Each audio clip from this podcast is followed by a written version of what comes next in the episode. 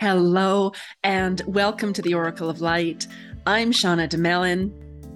I'm a lifelong medium and certified life coach. And making the connection with the afterlife has brought me the greatest joy. Since losing my son Jack, I have navigated grief, heartache, and despair. And it was through connecting with my son on the other side that my heart began to heal and I was able to find joy and meaning in my life again. Now, I'm inviting you into this space as I explore the afterlife, the grieving process, and rebuilding after loss. If you'd like to discover the spirit world and how to move through the loss of a loved one or child, you have come to the right place. This is the Oracle of Light. Welcome to the Oracle of Light. I'm your host, Shauna Domalain, and I have the beautiful Emily Graham here with me today. Welcome. Thank you so much for joining us. Thank you for having me. I'm excited. I'm very excited, very excited. Would you would you share with our listeners everything about Emily? What would you like to share? Uh, tell us who you are and and and your journey that brought you to where you are today. That's a big question. so I am a mom. Um, I am a wife. Um, we live in the Orlando area. I, I guess I'll just go right for it. So I'm a mom of three. Um, my oldest son, Cameron, um, he died at the age of seven. And he literally, we are in our eighth year. We're working through our eighth year right now, which blows my mind. So he was here actually has been gone longer than he's been here, which is surreal. Yes. So I still have two girls here that I'm raising. My daughters right now are 11 um, and seven. And so we are kind of doing the whole mom thing, but for a long time, we really struggled with that. Um, so my son went from, I always say, healthy to gone in a matter of 12 hours. Um, he was sort of your normal, healthy mama's boy, full of life, and literally went to bed Christmas Eve, if you can believe it. Um, perfectly fine. Um, we had a little bit of a cold stuff we were dealing with, but he was perfectly fine. And in a few hours, he woke up and he was not fine. So we escalated very quickly. Um, by like two in the morning, Christmas morning, we were loading him in the car. I was taking him to the ER. We had this big medical mystery, had no idea what was going on. And he ended up, I don't know, between five and six in the morning, went into a coma that he never awoke from. Mm-hmm. We were transferred to Children's Hospital on that.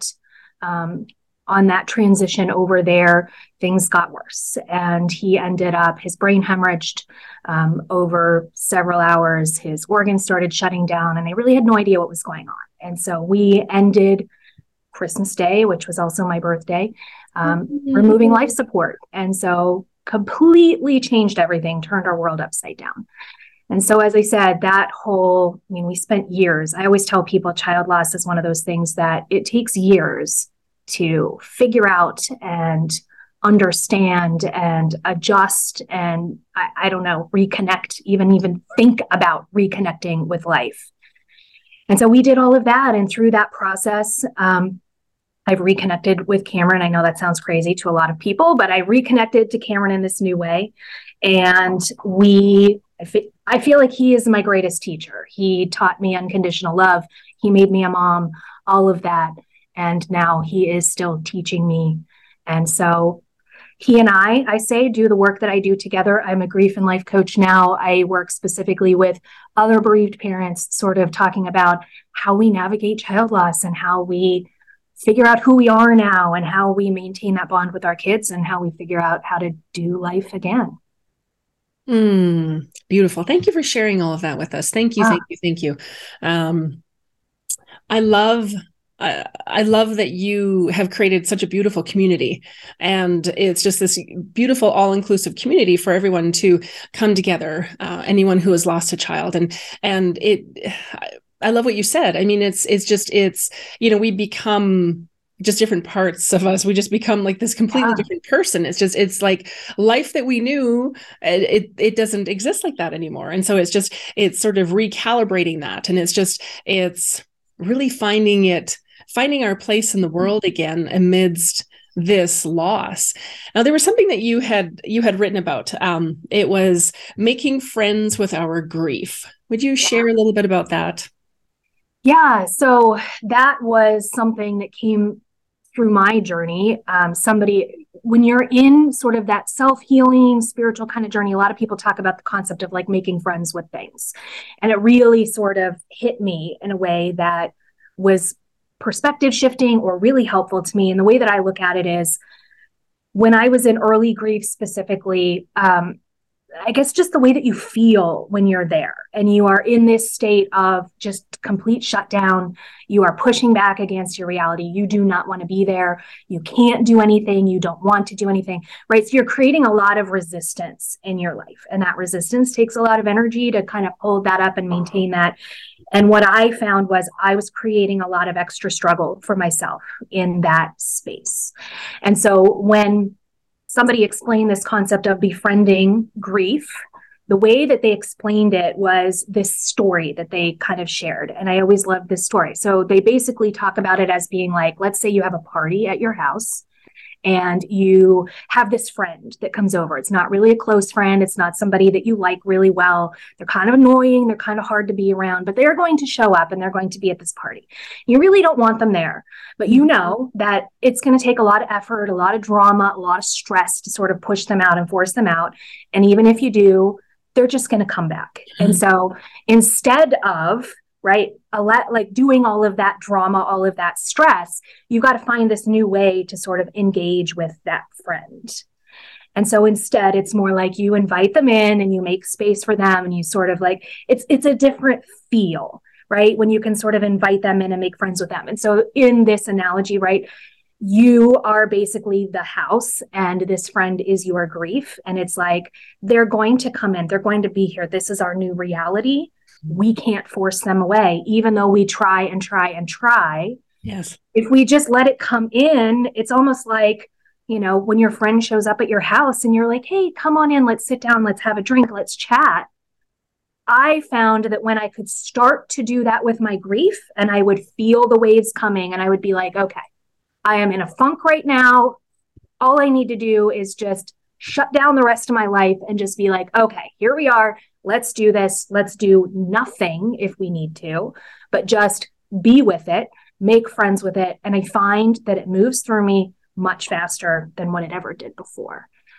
So that's kind of what I think about, right? When it's making mm-hmm. friends with our grief and it's literally inviting it in and saying, hey, you're going to be here probably for the rest of my life. So let's figure out how to do this. I love that. I love that. And, and, our common connection is that we've we've lost children. And so you know and i've shared this before you know when i when i lost jack it it literally spun me into this this fog. It was almost like I was in this fog for like two or three years. And it was just like, I would just, I would distract myself with anything. So I didn't even have to yes. think about it. It was like, how many cupcakes do you need? Can I volunteer this year? Can I do this? Can I do this? Can I do this? it was just, I was just catapulting myself into anything I could find to, to not even look at it. You know, how much laundry yeah. can I do today? Did I clean this? Did I do this? And it was this continual and and what you were saying i mean creating that kind of struggle for myself and that resistance i was exhausted yes. i would fall into bed at night and i would have this fitful sleep and get up in the morning and go I would hear, yeah, I would just sort of feel it sort of bubble to the surface. And I think, nope, we're going to go do this. Here we go again. Yeah. Yeah. No, no, no, we're not doing that. And it was almost like, it was like, I, I told people, you know, it was like Groundhog Day. And, yes. and it was just like, uh, okay. And it wasn't until I reconnected with Jack. It wasn't until I had that, had that reconnection with him and I knew that he was okay. And, and I had that experience that I was, I was finally able to let the grief in, as you said. Yes. I was finally able to, okay, I I can't keep pushing this aside. Mm-hmm. Yeah, it's exhausting. It's mentally, physically, emotionally exhausting when you are in that deep grief space. And I 100% agree. Once I validated, I think my biggest question throughout those first few years is where did Cameron go? What's it like where he is? How do I figure that out? Does he still exist? Right. So it blows up your entire belief system. And so you're kind of putting that puzzle back together. And I feel like when I put that puzzle back together, then I was like, okay, so he's still here. We're still connected. Now I can look at this grief experience and figure out what do I need to do to heal what I can in this. Yes. So that I can do this. Like it's, yeah, it was this mm. process. Oh, absolutely. And you know, and it was funny because people would say to me, well, well, you're a medium, just connect with him. And he was literally gone. It was just like, what what just happened? Where did he go? Oh yeah. my god. And and yeah you're right. Like it shook everything all of my beliefs and, and everything all the faith i had and and all the work that i did up until that point. It was just like yeah.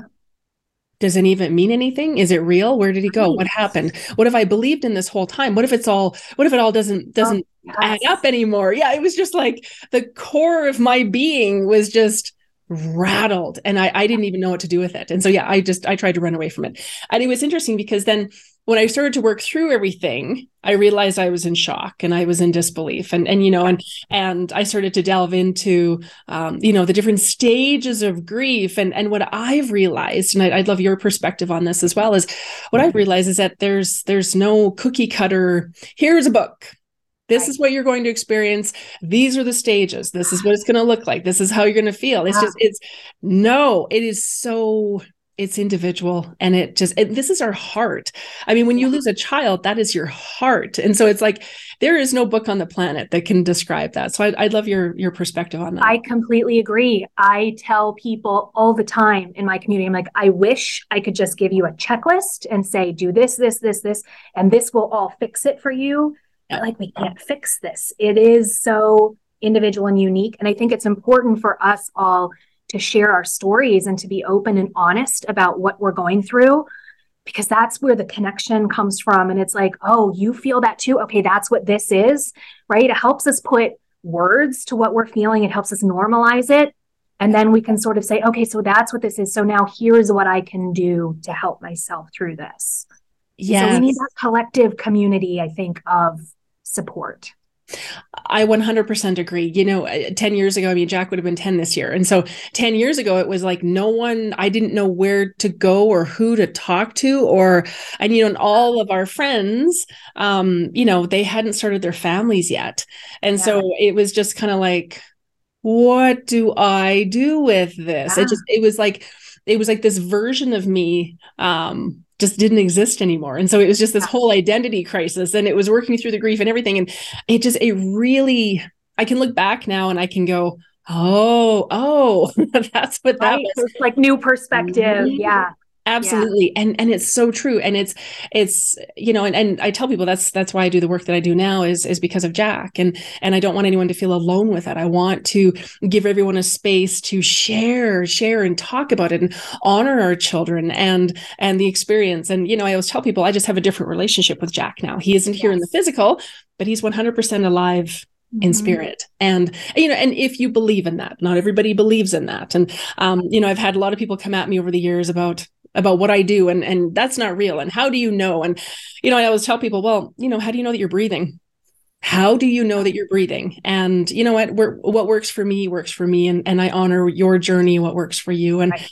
and and like you said you know it's yeah it's it's interesting you know and it's it's almost like I don't know if you've experienced this. I've had a I've had several people come at me over the years like, "Oh, well just stop talking about it, you know, just just get over it." And and you know, maybe, you know, maybe you you should have done this and and you could have done that and and da da da da, and I had uh, I had a uh, a medium, a psychic say to me, "Well, you know, you could have adopted or you could have done this or you could have done that." And it was just there's almost like there's this this shame around talking about child loss and it's it's just it's like you didn't do enough or you didn't do the right stuff or you shouldn't talk about it or it's just it's not real or it just oh my goodness have you experienced any of that? Yes. I would say a lot of a lot of what i've experienced is because we i've shared our story so publicly. Mm-hmm. and so you get the people i feel like the people that do that level of judgment are people that they don't know you they're on the other side of a screen right? I've had people i got people questioned um, what we did that day. I had people shame us for leaving the hospital to go home and tell our daughter on christmas day that all these people were coming into town because her brother was not going to survive right like all of these crazy things i've had people come back and you know shame me for the way that i grieved or for something that i wrote and being like you know, you need to do this or you're doing this wrong or you need to be committed, right? All of these crazy things. And I really think, like you said, every journey is individual. I believe in transparency and sharing that stuff mm-hmm. because it's in those darkest moments that people feel so alone. And if you hear somebody else say something, then you get this glimmer of hope, right? That, well, maybe this is just a moment and I can get through this because they did, right? Or there's somebody else that feels this and I just think the more that we talk about it, the better we are. And again, we are, I never ask anybody to rebuild their belief system or do exactly what I've done, right? Use mine as a model. You take what resonates with you and you try it. If it works for you, fantastic. If it doesn't, keep looking. Mm-hmm. So it's like we all will have a different belief system, a different whatever, and that's okay. You figure out what resonates with you and what works for you. Yes, I love that. And I always tell people the same thing. I say, you know what, take what resonates and leave the rest. Yeah. I'm not here to tell you you have to do it my way or my way is the only way to do it. It's just it's a different perspective, a different take on it. And yeah. and you know, it's it's very much along the, the, the lines of the work that you do. It's, you know, I don't want people to feel alone. I want them to feel yes. like they have a safe place to land. I mean, this is this is our heart, you know. And I remember uh, my daughter Emma, uh, she will be 18 this year. Um, I remember she uh, came home from from school one day, and I just finished up a client day, and she said, "Mom, why do you always have Kleenex on the table?" I said, "Well, sweetheart, you know, we're we're we're holding." Well, we're holding sacred space. We're holding someone's heart and their loss and their grief and all of their hurt. And so the tears are going to fall and the tears will mm-hmm. will help and the tears will just you know help them maybe to release things and and and just really honor what they're experiencing and so it's yeah. um I'm, I'm sure that you you experience that as well i mean i just everyone that i work with cries and it's just yes. it's it's if i have if i have a session or I teach a class where someone doesn't cry i think what happened what's what's going on right. what's what, yeah and we, everyone it, I was going to say, I, I host weekly small groups with parents. And when new people come in and we tell our stories, even in normal weeks, you might have a hard week. And as you're retelling something, you start to cry. And everybody's always like, I'm sorry. And we have a rule in all my groups. Everybody will be like, no, we don't apologize here. Because you have to have that release and you have to share that and make space for that. You do. And I always tell people it's messy.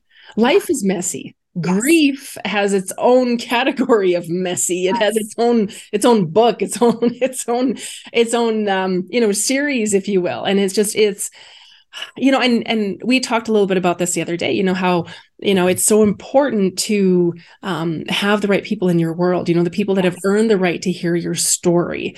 Right. and you know after i lost jack i didn't know who to talk to. I didn't you know i was angry at you know we had you know had sort of the in vitro process and things just didn't go according to plan. And so i just i didn't even know didn't even know how to attack that or what to do with it or who to talk to. And and then i found that relationships shifted because of it because a lot of people were like you know it wasn't real. It, it, it just so be thankful that you have your daughter you know it just you know and just some of the things that people would say over the years. Now i kind of look back and i think where did that come from? Like why would you say that? Right? And so it's um i and i love what you say you know like it's it's there's no apology required. It's just it's yeah and everyone everyone grieves differently. Everyone handles it differently. And you know i'm sure that you do this as well. You know when i'm working with people i i like to tune in. I just like to have a look at their heart and just kind of yeah. have a look at their energy and see where they're sitting and what that looks like. And i find i don't know if you find this i find some people they just get stuck. They get yeah. stuck. And and it's just like and almost like they want to mm, it's almost like they want to wear the loss as a badge of suffering. It's like they just they can't possibly imagine building a new life, building right. something beautiful again. Yeah. I think that is very true. Um, I think that we people don't like it when I use the word choice in grief, but mm-hmm. I it took me a long time to see choice. Yeah. And I do think that we choose some of the things, you know, the ways that we respond, the ways that we move forward, the things that we are doing. Yes. I think to the language that we use in grief. When you come into any grief community, especially in child loss, you are constantly bombarded with people telling you it never gets easier. You're going to grieve forever. You're going to do right. And they had, there's this laundry list of things. Yeah. And you do create this belief in your system that, oh, so this is how it's going to be for the rest of my life. And I think for a lot of people, like you latch onto that because you feel that connection in pain. We talk about this a lot. Like when when I was in that deepest part of grief, I felt most connected to Cameron at that time. And it took me a long time to realize that that connection can exist over here just as strong. And so I have to figure out how to untangle this. Yes. And I think for a lot of people, making that transition is one that is never actually made or they really struggle to make. So, so true. Get stuck there. Mm-hmm. It's true. And, you know, I will say to people, you know, this, this doesn't negate the loss that you've experienced. Yeah. I said, yes. you know, I'll tell them suffering is a choice. Like we, yeah. can, we can choose to suffer. We can choose to stay in there and and you know i've i've heard as you have i've heard such horrific tragic stories of how of how parents have have lost their children. And it's just oh my goodness i just but that loss is it's a loss and it's yours and it's it's not going away. And yeah. i love what you said about you know making friends with it you know. You got to figure out how to do this. Yeah. Yes. lay down and die with them i feel like one of our greatest ways to honor them is to figure out how to do this and we do it with them. And i that for me was such a big perspective shift. Like they are not gone. I hate that word gone. Mm-hmm. they are still here. They're here in a different way. And we have to figure out how to tap into that and use that. Yes. And and and you know you'd mentioned this the other day about you know connecting into their essence you know mm-hmm. the essence of who that is. And um you know yes it's still there. And then we can still connect with it. And um there have been probably you know dozens of, of moms i've connected with over the years and they've said you know well i will i'll be at peace when when i'm with them when i'm connected with them and it's just right. it, it, hurts my heart to hear that because yes in those early days i thought i don't want to be here i mean i wasn't right. suicidal but i was like no no no no no he's supposed to be here i, I don't want to yeah. be here without him i want to be where yeah. he is this is this is not how it's supposed to go and so yes. yeah i think a lot of it you know is just no not accepting it not at all like i wasn't able to reconcile wow. any of it for years and then finally being able to get to a point where i had grieved him and i'd mourned and i'd you know i, I joke with people you know i didn't wear mascara for years because i didn't know when i was going to be triggered or right. what it was going to look like it was just like oh just i'd just be you know taken over by this this this tailspin you know it just it was it was crazy um you know now and I not that I say to people, you know, let's look for the silver lining, let's look for the positives. Let's, you know, we've gone through something traumatic and something yeah. that's changed us. And if I can help one person to not feel any of the despair that I felt to that degree, then oh amazing. Yes, it's a win. That's like that's why we do this, is that one person.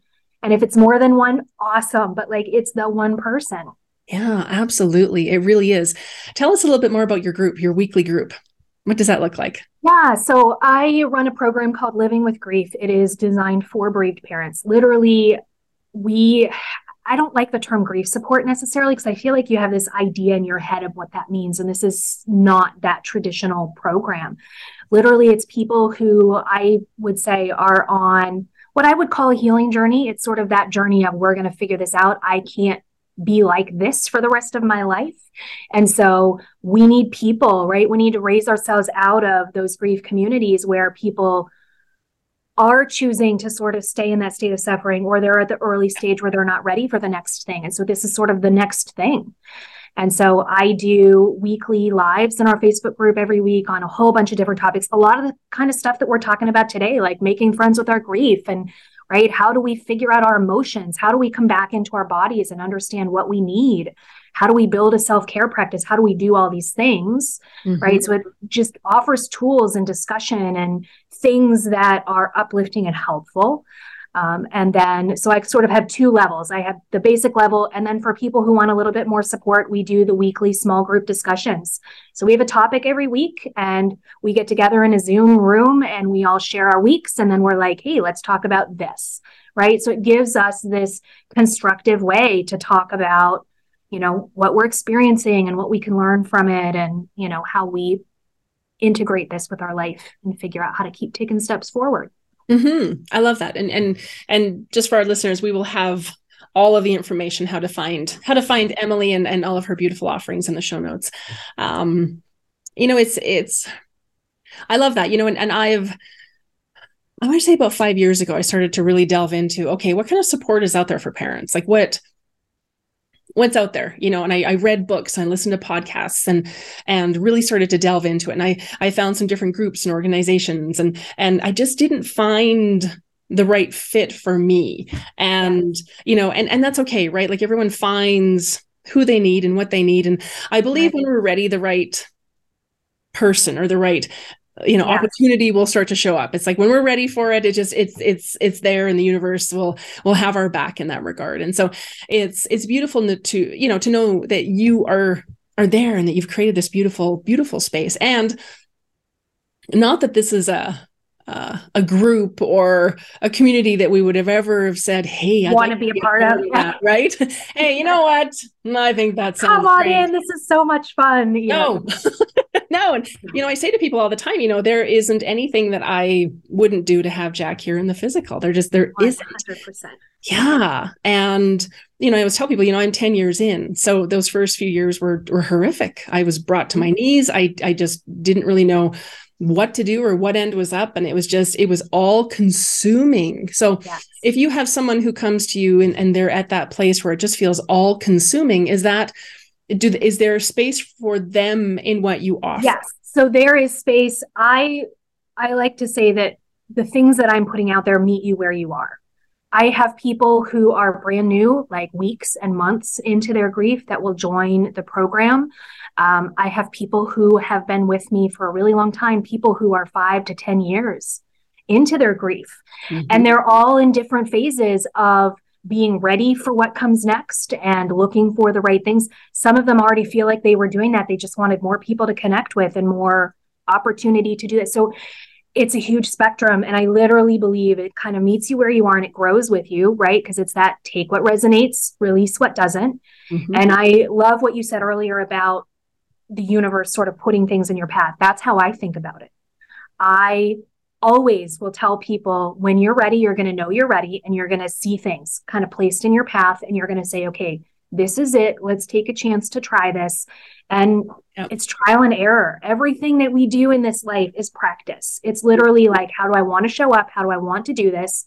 Now let's go out and practice it. Okay, what did I get wrong? How, what do I do next time? And that's that's how I tell people to approach re-entry to life after grief is like we take it in little tiny baby steps and it's like mm-hmm. picturing how do i want this to look or feel or be let me try that and then what went wrong and then it's just sort of a process of working through that i love that re-entry into life that wow. we withdraw right we we mm-hmm. disconnect mm-hmm. we go into ourselves we isolate mm-hmm. and then it's scary to go back out into the world so we have to work through a lot of fear we have to work through a lot of triggers we have to work through all kinds of stuff just to be in life and so oh, absolutely. tiny little baby steps to just reconnect and re-enter life Oh, I love that. I, that beautifully, beautifully put. That was perfect. Um, you know, and it I found that it just it it after losing Jack, it just impacted everything. I mean, that was the beginning of the end of my marriage. It yeah. changed how I parented Emma. It changed how I showed up in the world. I felt like for those, you know, I look back now and it's like I just had a, a happy mask on. Yes. it's like everything is fine. And then I would go to my room and shut the door and bawl my eyes out. Yes. and then be like, okay, this is fine. And I didn't, I didn't give it a chance to just go through me and do what it needed to do. And I think that is, that is one of the big, the big pieces that I love to give parents is that if you are able to just sit with it and be with it and just let it go through you, it will not destroy you.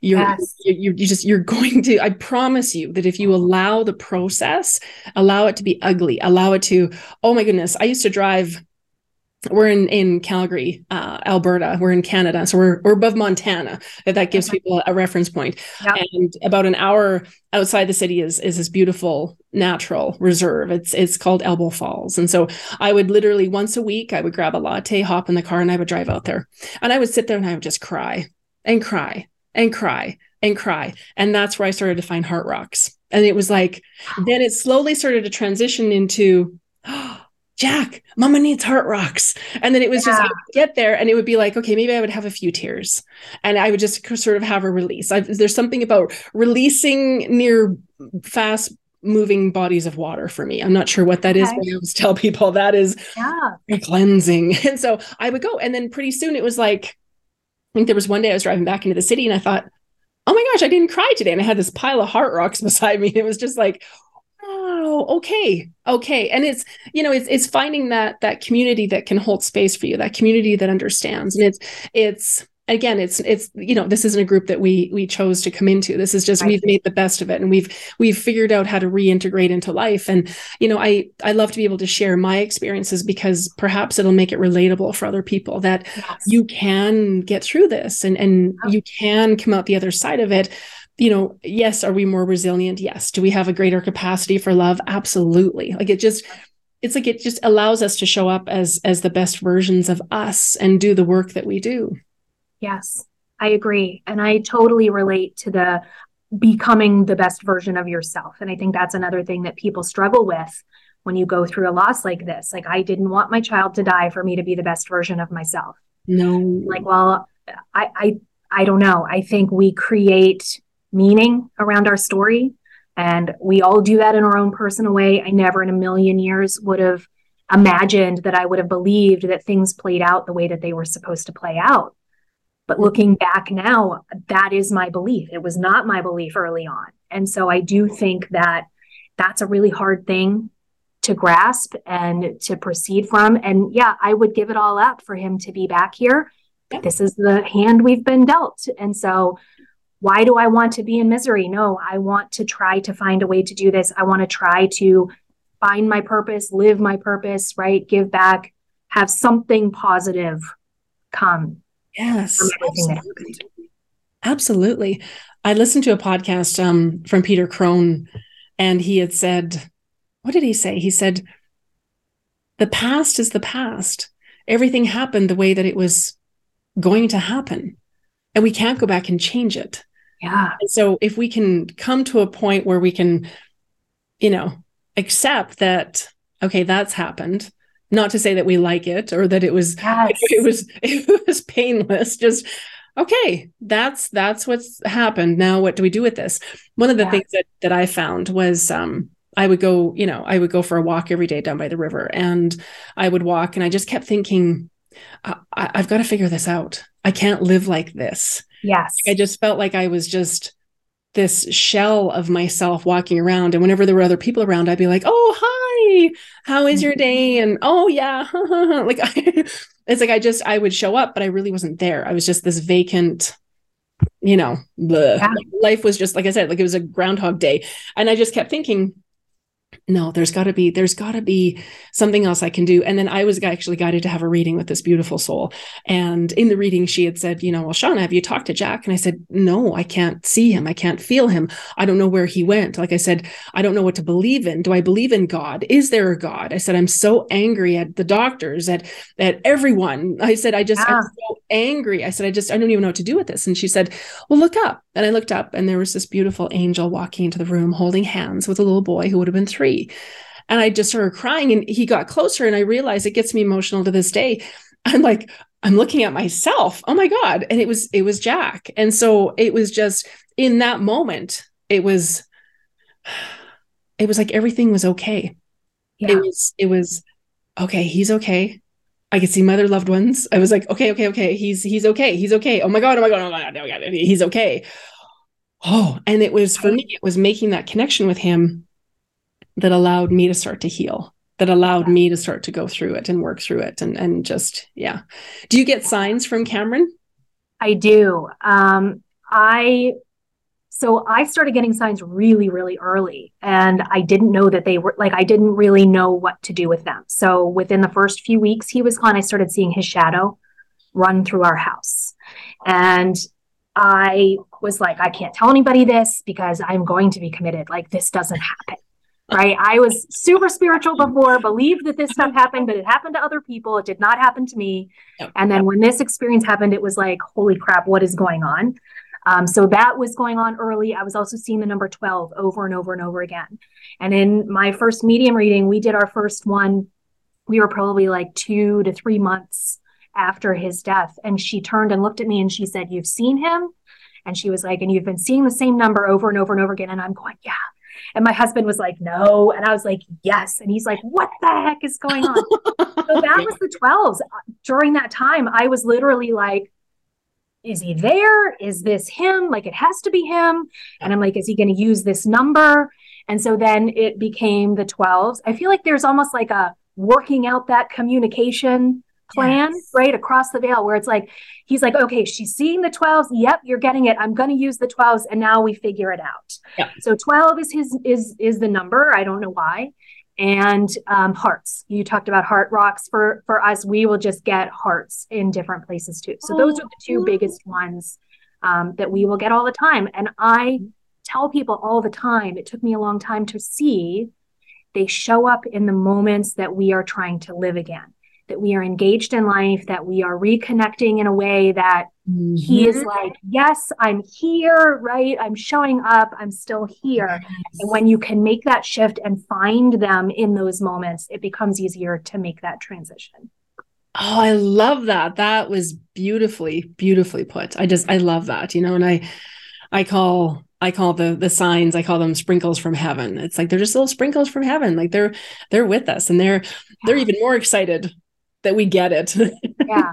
They're just like, they got it, they got it. Keep keep sending them, keep sending them. And it's just, right. I think it's just it's it's so beautiful. And um and I always tell people, you know, again, and from my own experience, you know, as a medium, and you know, I've I've connected with the other side for my whole life, and so to not have that connection with him was just so debilitating. It was just right. it was just heartbreaking, and then to have it again, as I said, that was how I started to heal. Because if we, I mean, they're marinating in unconditional love. They're marinating yeah. in magic and possibilities, and so when we can connect into that and start to receive that we can bring more of that into our life and it was just it's just amazing and it's i find i don't know if you find this i find so many synchronicities you know through mm-hmm. jack you know like i found yeah. our beautiful friend sydney and then yes. she was like you have to connect with my friend emily and i'm like who's emily just yeah it's fascinating how you know the synchronicities and how you you know the universe just sort of comes in and they're like hey this is where you need to go and this yes. is what it looks like I completely agree with all of that. Yes, the mm-hmm. synchronicity. I'm big on signs too. Like Cameron and I almost play this game of like, I'll get this heart somewhere and I'll be like, okay, yeah, it's just a heart. And then I'll get like another sign right after it. And he's like, no, this really is me. So sometimes there will be like a series of things because I try to connect every sign to like, what am I thinking? What am I feeling? What's happening? So I can interpret it.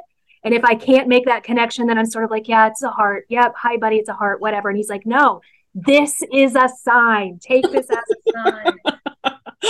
oh yeah. gosh, I love There's that. still a continued relationship. There is still that if you allow it or you sort of open yourself up to it. It's true. And you know, people always say to me, you know, the the number one question I have is, well, I can't experience my child. You know, I just maybe I, I can't do this or, or you know, it's just, it's not possible for me. But I always tell people it's how open and available you are and yeah.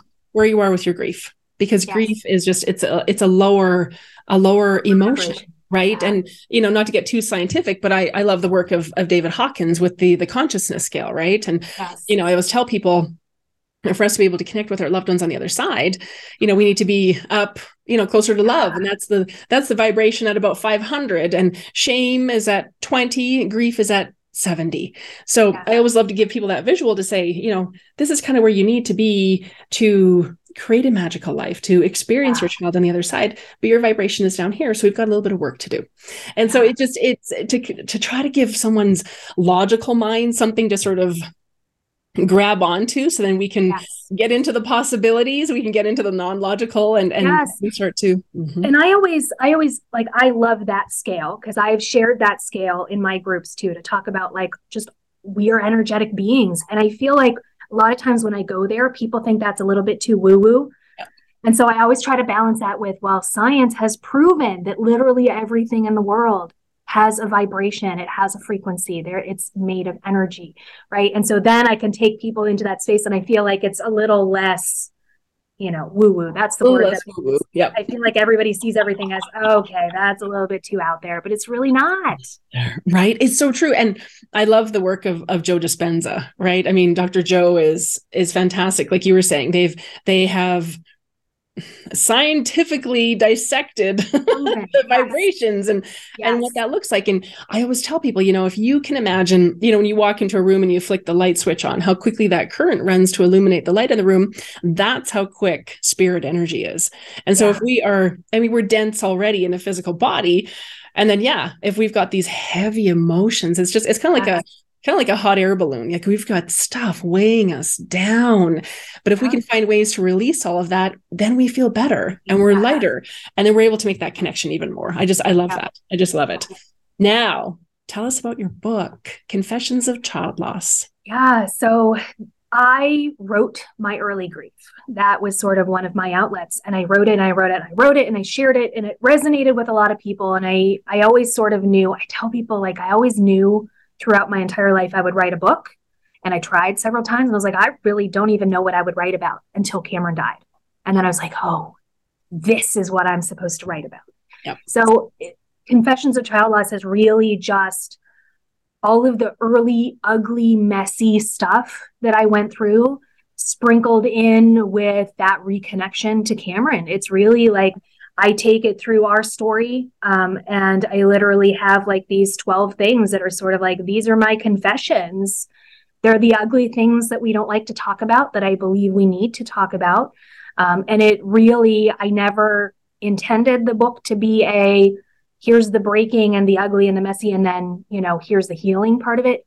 I never expected there to be healing in this. Mm. I literally I wrote the first however many chapters and I had the book on my computer and it was just sitting there and I'm like I don't know how this ends. I don't know how to end it. And it wasn't until I was into like my third and fourth year when I started to do all of the work myself and figure myself out and find that there was some healing in this. That I was like, okay, now I know how to write the end of the book. And so it's literally that evolution of right being in that space where we don't heal from this and this is the ugliness this is what we experience to this is how we reconnect with our kids. These are the ways that we do this again. Absolutely. I love that. Would you share one of the confessions?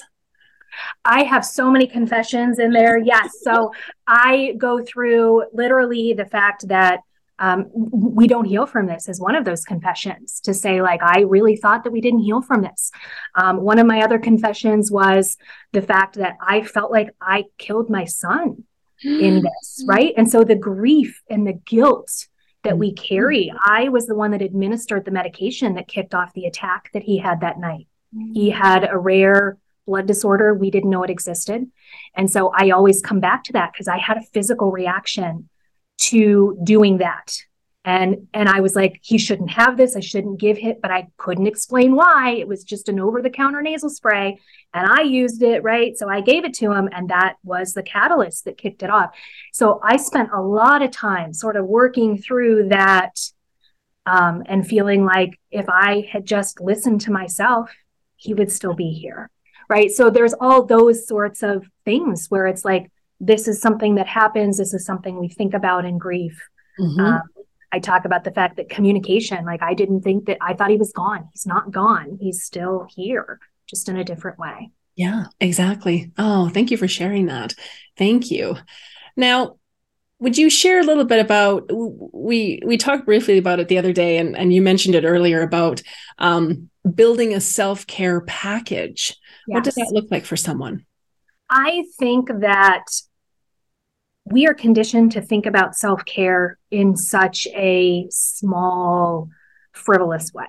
Mm-hmm. Right. It's going to the spa, it's getting our hair done, it's getting our nails, it's it's taking a day off, a mental health day. But I feel like when you get into the grief experience, especially, it's way bigger than that. And so we have to come back into our bodies. We have to understand what's going on in our thoughts, what we're feeling, what we're thinking, what we're doing. We have to understand how to take care of ourselves in those moments when things are really, really bad. Mm-hmm. And I look at self care as a much bigger thing than what I ever did before. It's literally learning to say no to things, even if they're things that we think we need or that are good for us in the moment but we aren't ready for them right now or it's not good for us right now it's understanding right when i'm super anxious like my nervous system is dysregulated and i need to go to this toolkit right it's building this toolkit of things that we can practice and do that sort of puts us in a seat of empowerment i feel like when we live in grief grief is in the driver's seat. It is driving down the road. It is in 100% full control. Mm-hmm. And so we have to learn how to pull it out of the driver's seat and put ourselves back in there. And it's really just about understanding ourselves better, learning how to take better care of ourselves, and expanding, or I guess opening ourselves up to what self care is, because it's not selfish. It's literally understanding what we need in every given moment, creating boundaries, creating the environment that we need in order to thrive and do our best. And so it's understanding what all of that is and kind of putting it together. Oh, I love that. I absolutely love that. I call it the I uh, on my end of things. I call it our our spiritual toolbox, and so I always love to yes. empower people with that spiritual toolbox, so that you know when when they're not when we're not chatting, they can you know I'm going to read a book, or maybe I'll meditate, or maybe I'll do this, yes. or you know what is it that i need? And and i love what you said you know what is it what is it coming into our body you know right? Yeah. that's first and foremost coming into our body and um you know really figuring out what you need on all of those different levels. And you know it's i think it's wonderful work to be able to tell people you know these are stages that perhaps people go through. Um, I also love to take it a little bit deeper and tell people you may experience some of those, you may not. You may ping pong between a bunch of them, and you may have a bunch of your own stuff thrown in there. So it's yes. just it's like a montage of everything. And so I love that you empower people with um, with the self care package to start to really tune into what is it that I need. You know, I think. Yes. I think that we're so used to looking outside ourselves for answers. Yes. We're so used to, right? Like I'm going to so book this person yeah to know ourselves and what we really need and make everybody yes. else happy. And like we have to learn i feel like this whole journey for me is unlearning a lot of those things and relearning new ways. It yes. really has been a lot of that. And it's it's entirely figuring out what we need how to put ourselves first and mm-hmm. having the tools available. Oh, absolutely. It absolutely. It's uh, yeah you just nailed it right? And it's I find, you know, and, and after, you know, we talked about this a little bit earlier about how, you know, losing a child, it, it's the opportunity to, be, to, you know, really be the best version of you. It's really, you know, is, is it, it just, it's like you, you're just shedding so many different layers and so many different stories and the patterns and you know this is who i thought it was and maybe i'm not that and who, who am i really and what does this look like? And um it's it's really quite fascinating when we start to look at it from that perspective. It's just there's so much so much that's wrapped up in all of that. And um you know i found it got to the point where i really sat there and i thought okay what do i know that's true for me what I know that's true for me is that my heart feels like it's shattered into a million pieces mm-hmm. and that I had to find the right people to share it with. Yes. I needed to, you know, have you know go sit by the river and you know not wear a mascara and so i i kind of had all of that put together and then what i found was interesting was after i went through all of that like when i finally you know realized okay he's okay he's safe and you know he used to come in and we play count the freckles and so he'd be like how many freckles do i have and so we would have these little fun games. And, you know, sometimes he would say, close your eyes, open your hand. And I open my hand and there'd be a frog in my hand. I'd be like, ah, what are you doing? Oh my gosh, that's crazy. right. And so he has this jovial, beautiful energy. And I see him growing up. And so when he comes through to me, I see a 10 year old. Right. And that isn't, that not the same for everybody. Right. And what I found was interesting was, after I started connecting with Jack and I started finding the heart rocks and you know he started coming into my dreams all the time and you know I just really started to feel him um it was interesting because I sat there and I thought, what were the things that I enjoyed before all of this happened? Like where where did where did my joy go? Where did my fun go? And then I made the click that oh, I can still be with my grief and my heartache, but I can also be you know, at the same time. Yes. Yes. Like just skill that we have to learn is like feeling more than one thing and having the joy come in, but also having that little bit of sadness that's still there, that grief that still exists, holding space for both. Yeah. Yeah, absolutely. And I always tell people, you know, we are multifaceted. You know, we're kind of like a Rubik's Cube. You know, what, what day is it? We're green this day, we're red this day. Yeah. There's so many parts to us. And it's, it's, it's, being inclusive with all of the parts right yeah. like there's still days i mean 10 years in there's still days where i'm I'm just I'm I'm crushed. It's just something will happen, something will trigger me. And it's like, yeah. okay, there's that soft spot again. It's still there, right? Like yeah. it's and that's okay. And just it's okay and it's so sweet because the days like I, I love how you said that when you find the signs you know you know if there's something happening and then there's the sign and um, there was one day i can't remember what happened but it was just i was having a really off day and it was just really tender and and i kind of sat there and i thought maybe i'll meditate so i went down by the river and i sat there and i was just quiet and then i saw this little hand and I then this little hand came on my heart and Jack was there and he's like, Mama, don't cry. I'm here. I'll help you. And it was just, oh my gosh, just just just this sweet little ball of of magic is how I can describe him. And it's just, yeah. And it's, it's, and again, not telling people you have to believe this and you have to believe what I believe. Everyone believes in something. And so whatever yeah. that is, just honor it and, and, and love it and, and allow it to grow. And, um, but I've just found from the spiritual perspective is that I wouldn't have been able to do this if I hadn't connected with him again. I always, yes, all the people who believe there's nothing after this like that breaks my heart because I'm like, oh my God, I don't know how that I would ever have survived yes. if I hadn't reconnected with him in this way. It's true. It's so true. Like I just, my life, as painful as it was, my life began the day that I reconnected with him. And it was like, oh, you are. And, and same thing, I blame myself, you know, I should yeah. have listened to this doctor and I should have done this and I da da da. And, you know, uh, we had started the in vitro process. No, I shouldn't have. I shouldn't have waited, and I should have done this. And so I went through that whole thing of just you know totally throwing myself under the bus, and it was just like, no, and and it gave me it gave me just a sense of calm. There was uh, um, there was a coach that I worked with years ago, and he said, "What if you made, what if you made the safest choice at the time?" what if the choices that you made at the time were the safest or or that was the best that that you could do at that time what if what if it what if we could we could reframe it and we can change it and and not beat ourselves up and not sit in the misery with it because it's just oh my goodness and you know there were again there were so many different groups that i'd reached out to and and sort of sort of did some homework on and it was almost like misery loves company. It was like yes. i attended a few of their their meetings and it was like everyone would share their heartbreak but then there wasn't anything lifting it. There wasn't anything positive. There wasn't anything there wasn't anything there wasn't the duality. And so i there love wasn't any hope. Yeah i feel like we're yes. so void of hope in that in mm-hmm. that space yes and it's almost like it's almost like people give up you know i i remember um after a, a cousin of mine had had passed away i remember my aunt saying you're not supposed to bury your children.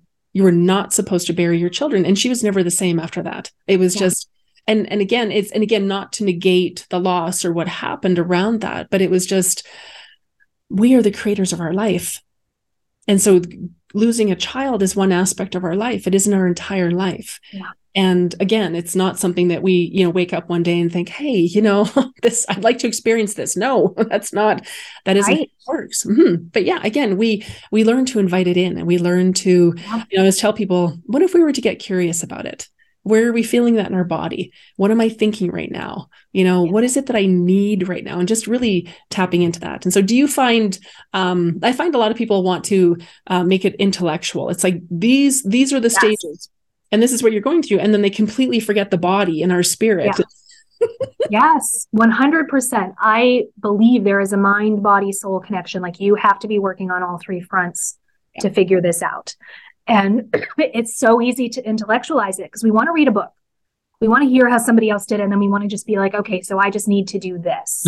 yes. but so much of it is the feeling. And we just are, it's so hard to sit with it. I know you talked about earlier, like learning how to sit with it. I remember feeling like if I start crying, I'm never going to stop. And so that was a scary place to be. It would be out of control. And I did not like to be out of control.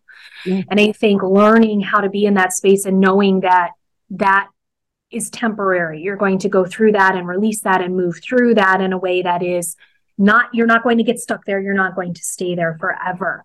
Mm-hmm. I think that's important learning in this as we learn to sit with it and learn to do it. But yeah, that reconnecting our brain and what we're thinking about to our hearts and what we're feeling.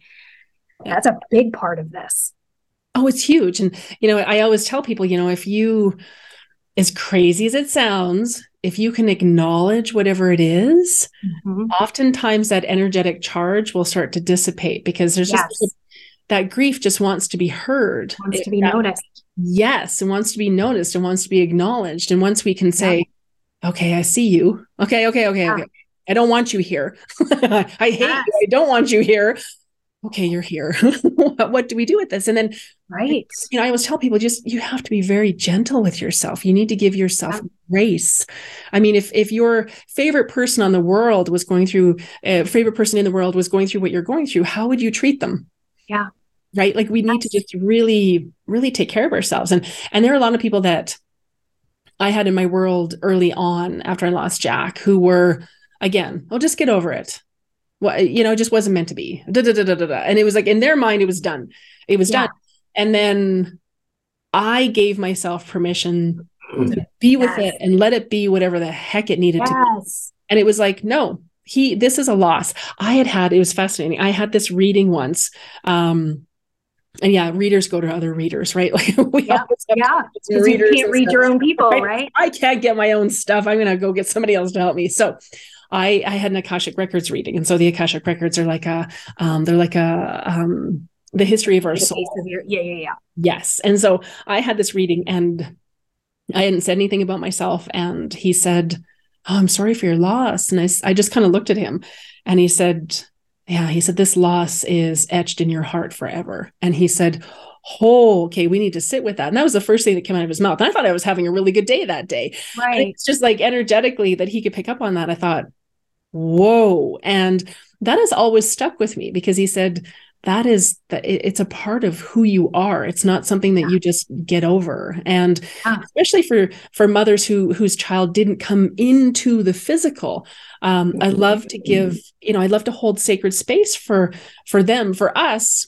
because you know, six months before we'd even started the in vitro process, Jack was in my dreams. You know, Emma had her big sister t shirt on and she had a list of books that she was going to read to him. And she was like, When is my brother going to be in your tummy? And why isn't he here? And she talked to him more than I did. And he was already part of our life. You know, my husband at the time, he named him. He's like, Yeah, yeah, we'll name. He's like, Are you sure it's a boy? I said, Oh, it is a boy. Yeah, yeah, yeah. His, yeah, yeah. He's here. He's here. And he would run around the house and it was crazy. And I remember we named him. It was like he was he was real. He was that real.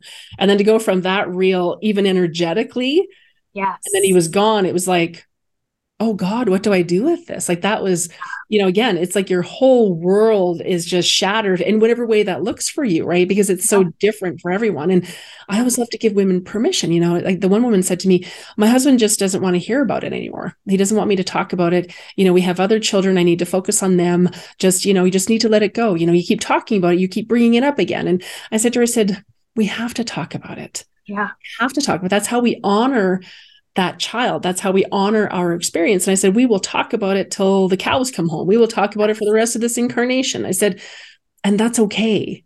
I said, yeah. if other people don't get that, then maybe that's not the conversation that yeah. you have. yeah. Them. Yeah. I like the word both. I use the word both a lot. And so you can have both things at the same time. And they can be two very competing things, right? And it's just learning to be okay with that. So I'm going to talk about the loss and at the same time can focus on life. It can sort of be both at the same time. It really is, right? Like it's, and it's, I love what you said earlier. I mean, we just, that, that grief is always there. I just, yeah. that is, yeah, like I'm, I'm different and I'm, I'm, I'm a different person than, you know, I always tell people, you know, like I'm, I'm not the Shauna I was before I lost you. yeah. This is, this is a totally, never totally, will be. Yeah. We no. don't just go back to being who we were. We don't just go back and fit into that life again. No, you can't. You can't. And now uh, I, I found this really fascinating. I was, I was, as I was uh, looking through, you know, trying to figure out what we are going to talk about today. I mean, we could talk for hours and hours, I'm sure, right. days and days and days. but there was something that you mentioned that I, I, found really interesting. If, if you'd love to share a little bit about it, was how to protect our energy when grief is exhausting. Yes. I, going back to what we talked about, and just the fact that we are energetic beings. Every single time that we interact with a thing, a person, a place, there's like an exchange of energy. And we spend so much time in grief, feeling exhausted, feeling an inner state of turmoil where we go out and we do the things that we might not be ready for. We are with people that might not be the right people. We are trying to show up in a way that isn't authentic. And I look at protecting energy as like figuring it's again figuring out what we need who are the right people who are what are the right places what's the right timing and it's boundaries right? It's creating these boundaries that what do i allow in my life? What am i going to tolerate now? What are the things that make sense to let in? Because these things that I'm interacting with, they're either going to fuel me with energy or they're going to take it away. And so we have to learn that. And, and it's by feeling too. Again, it's that coming back to our body. We are so conditioned to ignore everything that's going on in our body. It's why we don't understand our emotions. It's why we don't understand what's going on with us physically. And grief is such a physical experience. And so we have to learn that. We have to figure that out. We have to come back into our bodies. And then we have to figure out what are those boundaries? How do we put ourselves 1st mm-hmm. How do we, you know, decide what we tolerate and who we spend time with and when we say yes versus when we say no? I love that. Um, I love the parallels in our lives. I, I think they're just they're just fantastic. Right. I just I love it. And you know, it's interesting because you know, you you said who, you know, who who and what is fueling my life. And I started yeah. saying about six months ago, I, I really started to um I started to shift. You know, I, I just I had I had some major life changes and and I really started to to think in terms of does this add value to my life? Yes. Is this adding value to my life? Am I adding value to your life? Are you adding value to my life? And something I read, I I'm, I geek out about this stuff. There was something I read um, in this blog post this woman she said you know you need to start looking at the distractions you know are, are these things adding value to your life? Like I, I, very rarely watch tv and i don't listen to the news. And just from the energetic perspective you know if there's i figure if there's something important uh, i'll hear it from my friends or it'll be on facebook right. or it'll, it'll, come in some other way right? yeah it'll get there. Yeah. And so i found that i was really really protective after everything that i've been through. I'm yeah. really protective of rebuilding my life yes. of putting the pieces back together. And yeah. I, you know, it's interesting because yeah, it's boundaries. It's like I don't think I had really strong boundaries before everything that happened with Jack, and I I yeah. realize now, you know, that I I get to choose, and yes. um, I need to have those those boundaries. And in this this blog post, she said something about um, you know, for example, if your phone lights up and there's a text message and you go, oh God. and I started to notice that happening through email, through text messages. Someone would message me and I'd be like, oh, now what? I just, and I sat there and I thought, okay, that's not honoring them. Yeah. That's something that's not honoring me.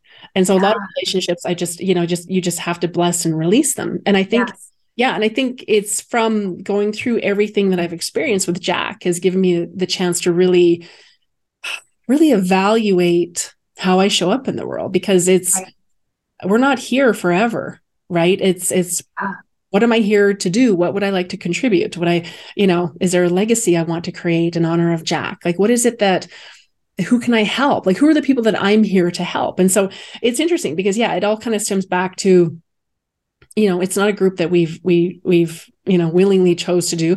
I suppose if we looked at it from a soul perspective if we went down that route it would be oh yes this is this is how it was all supposed to happen. But right. people just leave that for another day. But yeah it's just it's kind of like that's that's really interesting. And it's you know it's it's really becoming cognizant and aware of what is it that fuels my life? Like and I, I say to people what lights you up let's find things that light you up. You know, like I said, yes. I sat there that day and I thought, what used to light me up before this happened? And I was able to go back and gather some of those things and and really start to. And I I talk to my angels and my guides all the time. So I always say, Angels, fill my life with so much fun this week. Angels, I need more ground crew, please. Let's do this. Angels, what am I missing about this? Angels. And so, you know, from the spiritual perspective, I can say to people, you know, just invite those energies into your life and and right. they will they will help you. Yeah, I do a similar. So I look at it. One of the things that jumped out at me is when I would be in a room full of bereaved parents and I'd be like, what do you want? Right. When you think about, like, for me, it was hard to go back and be like, what was my in my life before because that didn't fit now and so i'd be like well what do i want my life to look like and i can't really come up with that yeah. and so i go to a feeling word and everybody comes up with peace everybody wants to feel peace yes after this and so i'm like so you sort of have to back into this and i always tell people like what are the words that you want to feel how do you want this to feel and then you back into how do you make it feel that way and that's the work so like you said getting a text message from somebody and like your body tenses up and you're like oh my gosh that to me is my sign that I have healing in that things that I have to do yes. to create those boundaries, to release that relationship, to work through whatever is going yes. on for me. And then it makes it easier for me to show up. And so I have these uh, three words that I use that are sort of my guideposts as I go forward. And I'm like, it, I want my life to feel authentic. I want my life to feel balanced, balanced. and I want it to be all about love.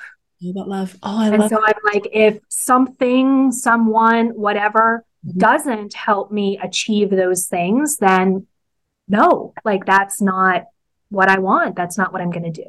And that's how I try to sort of create that. Obviously, it's not perfect, right? There's times you have to say yes to things that don't fit that. But when we talk about kind of rebuilding a life and how to do this, I feel like that gave me a way to, I don't know, highlight a path forward, identify some of my own work that I need to do. And it helps me to get to what everybody wants that peace, to have that space where you can feel okay, good.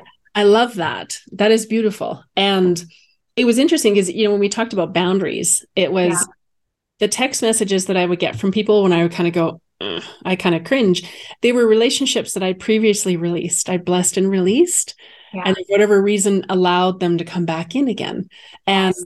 As you've probably experienced, I mean, you have you have a healing energy, you have a healing frequency, and so a lot of people are drawn to you just for that. And and that's something that I've had to navigate over the years, right? Like I've been invited to hundreds of lunches and events. And then at some point it's can i ask you just one question? No. Back off right? And it just and again it's boundaries. You're right because i had to look at that. It was like okay why am i cringing? Like when this person when i get a message from them why am i cringing? What yes. is that? And i would get curious and it was just like okay this is an opportunity for me to express a boundary and just you know sort of figure that out. You know like i've got um you know i've got several people in my life that you know aren't working right now. And so on my client days i'd hear my phone ping ping ping ping ping and i was just like and then of course i'm like ooh what's yeah let me check this I don't need to do corporate taxes. I'm going to check my phone. No, we, we need to do corporate taxes, right? And so it was interesting and just little boundaries with you know telling people you know you know on the days that i'm seeing clients you probably won't hear from me because i yeah. my phone is downstairs and it's just and having those boundaries i think my boundaries were just so wishy-washy before everything happened with Jack.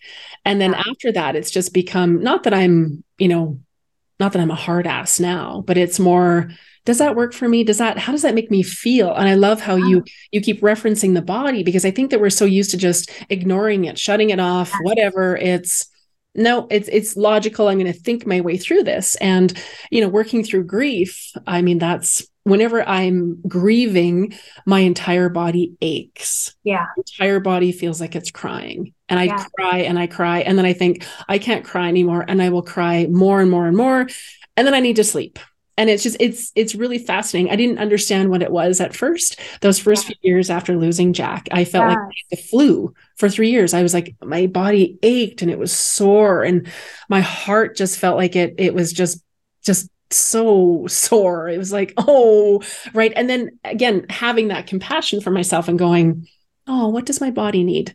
What does she need? You know i used to i used to kickbox like that's what got me through my divorce i joke with people but i'm like kickboxing got me through my divorce i'm sure that was helpful yeah it's i tell people fabulous. Time, go get a punching bag yes it's wonderful and in this i haven't been kickboxing for about a year now and it's like huh, i don't my body doesn't want to do that anymore my body doesn't want to I mean, I, I, find other ways to, you know, work out and and yeah. I'm a gym rat, but yeah, it's it's interesting, right? And I, I love, I love I love what you said. I mean, grief is there are all those different layers to it. It's not just here's your list, right? Here's your checklist. Yeah. When you're done that, you're done. And we move yeah. on. And we move on and we're good. Yeah. And we move on, right? And it's it's not something that we can compartmentalize. It's not right. something that we can just be like, oh, okay, right. Instead, it's like I see this big chest of drawers, and it's like, okay, well, grief is out. Like you yeah. can't put it in there and it stays. That drawer there. doesn't close. Yeah, it's like it's always open. It's like, oh, where is he? He's out. He's oh no, mm-hmm. he's not in his drawer. Oh no, do I wear mascara today? Right? Like it's just it's yeah. a completely different way of life. Yeah, yeah, I love it. I loved our conversation today. Thank you so much. Just, yeah. just, a world of a world of information, and you're just such a beautiful resource for for parents who have lost children. So we have we will have all the information about your book, about your uh, your groups, and um, how people can get in touch with you uh, with the grief coaching and your program and all of all of you, all of your your amazing gifts that you're sharing the world. So again, thank you so much for um, for taking the time and for for sharing your heart and and sharing your beautiful Cameron with us. And yeah, just so thank grateful. You. And no, me too. I so appreciate all this time. I loved our conversation. So thank you so much. Oh, thank you. Mwah.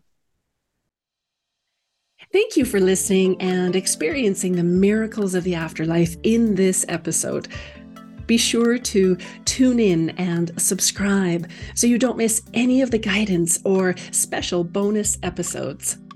And if you loved this episode as much as I did, please leave a review. I would be so, so grateful. You can follow me on social media at Shauna Domalain. And if you would like a free guided meditation to raise your vibration, you can head on over to my website at livealifeyoulove.org. See you next time.